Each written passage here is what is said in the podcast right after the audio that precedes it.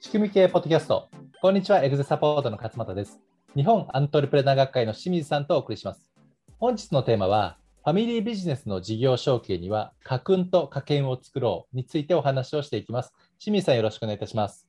はい、お願いします。えっと、まあ、連続のファミリービジネスシリーズというところで、えーはい今日も進めていきたいと思うんですけれども、はい、今日はですね、あのファミリービジネスって、まあ、通常のビジネスにプラスして、いろいろこう複雑性が増すような要素がいっぱいある中で、まあ、ちょっと独特なそのルールというか、大切な部分というものはあるという形なんですけれども、今日はですね、家訓と家訓というですね、ちょっと家訓はあの教訓の訓で、家のは、ね教訓的なところをこう残すっていうのはよく聞くんですけど、はい、家訓っていう家の憲法ですよね。はい。ちょっとなんか聞き慣れないとか耳慣れないようなものも。も、あのあると思うんですけれども、はい、ちょっとこれについてお話を伺っていきたいなと思ってます。で、僕調べたところ、結構家訓と家訓にはい。特化したこう、サイトとかもあるぐらいですのうで、んまあ、かなり重要なのかなというふうに思ってるんですけれども、は、はいこちらよろしくお願いいたしまお願す。いします。はい。そうですね。えっとファミリービジネスの前には、これ以前もお伝えしましたけれども、はいえー所有という枠組みとうん、ビジネスという枠組みと、あと家族という枠組みが入ってくるので、複雑性が増すというはいことなんですけれども、うん。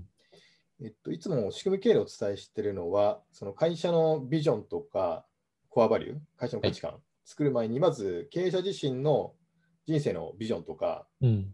人生における価値観、個人的な、をまず明らかにしましょうと。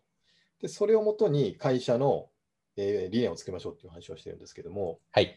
ファミリービジネスの場合には、えーもちろんその、現社長のね、そういう個人的な考え方も必要なんですけれども、うん。それをさらに膨らませて、えーこの家訓というものと家権っていうのが出てくると。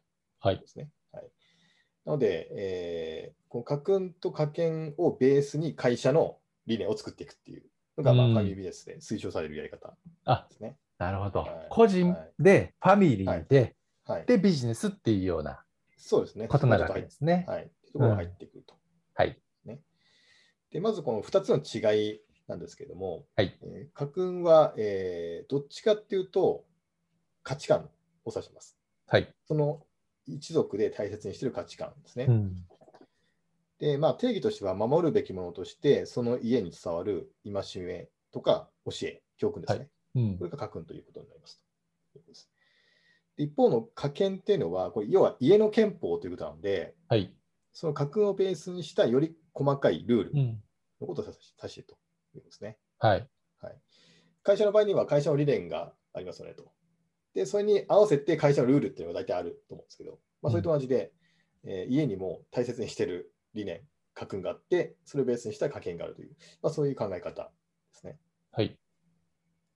で、ファミリービジネスの場合にはこの2つを作っておくと、非常にその先日申し上げた3サークルモデルの中の家族の部分が非常に安定するので、うん。結果としてビジネスも安定して成長しやすくなるという、まあ、そういう考え方ですね。なるほど。はかいこう家訓と家見、ちょっとね、その、違いとかいう使い方がいまいちわからないっていう感じもあると思うんですけど、はい。どっちか家訓というのは、あのいわゆる価値観的なはい。そとうですねころで、見家見となると、はいい。わゆるその行動指針とか行動の仕方とか、はい。こうよより具体的なこはの手足を動かしてどうやってやるのかっていうようなルール的なはい感じっていうふうに思えばいいんですかね。そうですね。はい。ちょっとより詳しい内容を見ていきたいんですけども、はい。まず、家訓の方は、これ多分一番有名なのは、あれですよね、近江商人の三方よしっていう考え方ありますね。はい。売り手よし、買い手よし、責任よし。うんうん、これ、あの、家訓なんですよね。なるほど。で、これ、あの、近江商人の中村家っていう一族があって、そこの家訓がね、全部で確か、えー、11条あるのか家訓が。な。はい。はい一。応あるんですはいうんそれのうちの第8条目がこの三歩よしっていう考ええー、あですねそうなんですね。方、はい、ほほそんな感じが書くんですね。はでい。他にもですね、えーと例えば、まあ老舗で言うと、えーキッコーマンうん。の家訓がありますし、あと島津製作所にも島津家の家訓があると。はい。で、トヨタもファミリービジネスなんで、トヨタにもあるということですね。で島津家はね、30個家訓があると。そう、結構ありますね。 はい結構あるんですで、キッコーマンはさっきの中村家と同じではい11項目。うんでトヨタはね、え5項目ですかね。うんトヨタは確かね、出てくるきますね。検索すると。あ、そうですちょっかと忘れち。ゃいましたけど。はい。はい。興味ある方はぜひ見てください。はい、ぜひ。はい、あと、有名な商社の三井商事うん。ももちろんありますし、これ10項目あって、はい。住友もあって13項目あります。うんとい。う感じで、結構やっぱ老舗で、えー大きく反映しているところ、生き残っているところはこの家訓っていうのを大事にしているっていうのが分かるかなとなるほど思いま。すね。はい。で、まあ、具体的に家訓じゃあ何を書くのかっていうと、まあ、これすでに何代も続いてるあの会会社とかあの一族の場合には、もしかしたらすでに持ってるかもしれないですね、皆さんのあの家にもね。はい。でもしこれから作るっていうんであれば、例えば、えーそうですね、えーその、まず作らないといけない規範ですよね、基本的な。規範。はい、例えば、勤勉に働くとか、うん。えー正直に働くとか、はえい。ーきえー堅実というか、なんつうのあの、倹約するとかね、そういう戒めですね。どちらかはとうい。とはい、あと、えー先祖を大事にするとか、うん。あと教育に関する方針であるとか、はいまあ、そういったことを書いていくっていうのを書くんですね。うん。はい、なので、もしあの家のビジネスを継いだっていう方は、はいそれで家訓はあるけどよく知らないっていう方は、ぜひこの家訓を見直すっていうところからやるといいんじゃないかっていう。いいですね。えそえれなんかね、言語化するのは。はい、はい。でこの家訓って基本的には過去の人たちが失敗してきたことを書いてあるんですね、繰り返さないように。なので、えーこれ大事にするっていうのは失敗しない経営につながるので、なるほ非常どに。大切かなと思いますね。うんはい、なので、これからゼロから作る場合には、えーこの後々の世代の人たちが失敗しないようにどういうことを大切にするかっていうのを確認す書いていくうとん。いうことが大切かなと思いますね。はいはいで、この家訓はもうずっと長く続いていくものなんで、基本的には変えないものですね。会社の価値観と同じで。はい。はい、で、これが家訓で、次が家計ですね。うん。で、家計はもう要すもう少し細かいルールになりますので、はい。まあ例えば、その家族のね、会議をどうやって開くかとか、 ああ。はい。あと、株のについての政策、うんうん。誰に株を持たせるとか、えーまあ、そういうことをルール決めしていくと。なるほど、なるほど。まあ、あと、身近なところで非常に大きいかなと思うのが、うんその家族の関係者の雇用についてどう考えるかと。へえ。家族関係者の採用であったりとか、報酬であったりとか、えー、そうですね。では、あのー場合によってはね、家族だけ優遇してる会社もあったりするので、うん。そうならないように、じゃあ採用については、他の人と一緒にやるとか、えー報酬とか評価に関しても同じようにやるとか、はい。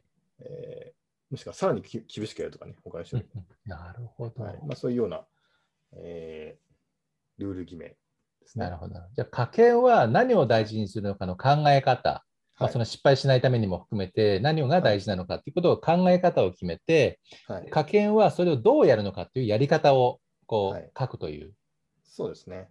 そういうふうに考えればよろしいですかね。そうですね。うんはいまあ、小さい会社の場合には、そんなに、ね、ルールもないと思うんですけども、うん、小さいファミリーの場合は、はい、いいファミリーになっていけばいくほど、うん家族会議どうやってやるかとか、家族のね、報酬どうするかとか、その辺も必要になってくるので、なるほど。それを決めるということですね。うんまあ、これ、家計はあの時代によって変わってくるので、はい、家訓と違って、えーその時の、えー社長というか、うん家の課長が決めていくということですね。はいこれ、家計という考え方になりますね。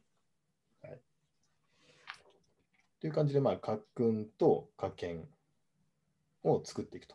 はいで、これがあった上でビジネスうのん。理念に結びつけていくと。ということなんですね。はいうんうんまあ、こういうなんか物事を決めるときは何でもそうですけれども、まあ、なんとなくやっているファミリービジネスだとしたら、おそらくいらない部分かもしれませんけれども、はいそのファミリービジネスをやっていくんだ、これから永続的にこう続けていくんだっていうふうに意思決定して、うんまあ、意図して、まあ、コミットしてっていう形ならば、はいおそらくこの家計家訓と家計は、うんあの定義しておいた方がいいかなというふうに思いますね。